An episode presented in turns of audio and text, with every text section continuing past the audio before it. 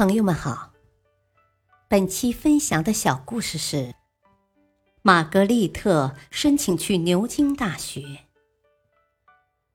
撒切尔·玛格丽特决心考取牛津大学的萨默维尔学院。时至第二次世界大战，各处弥漫着战争的气氛。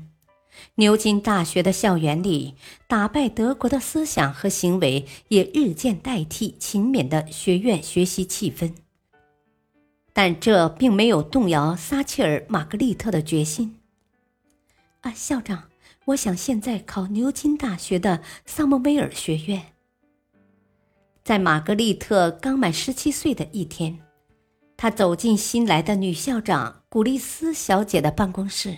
郑重的提出了自己的要求。哦，什么？你在想什么呀？女校长皱着眉头说：“哦，你会拉丁语吗？你怎么去考牛津？”啊，我可以学拉丁语，从今天就开始。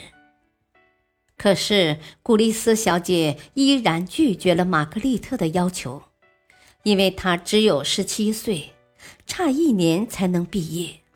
即使要考虑这件事，也必须等毕业后。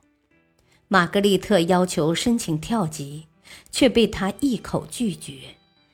没有人可以阻挠我的理想。玛格丽特坚定地说完这句话，就头也不回地离开了校长办公室。说服父亲支持自己的理想，理智地选择竞争低的化学专业。勤奋刻苦、义无反顾地开始了艰苦的复习。玛格丽特从未动摇过自己的理想，而是坚定地开始行动了。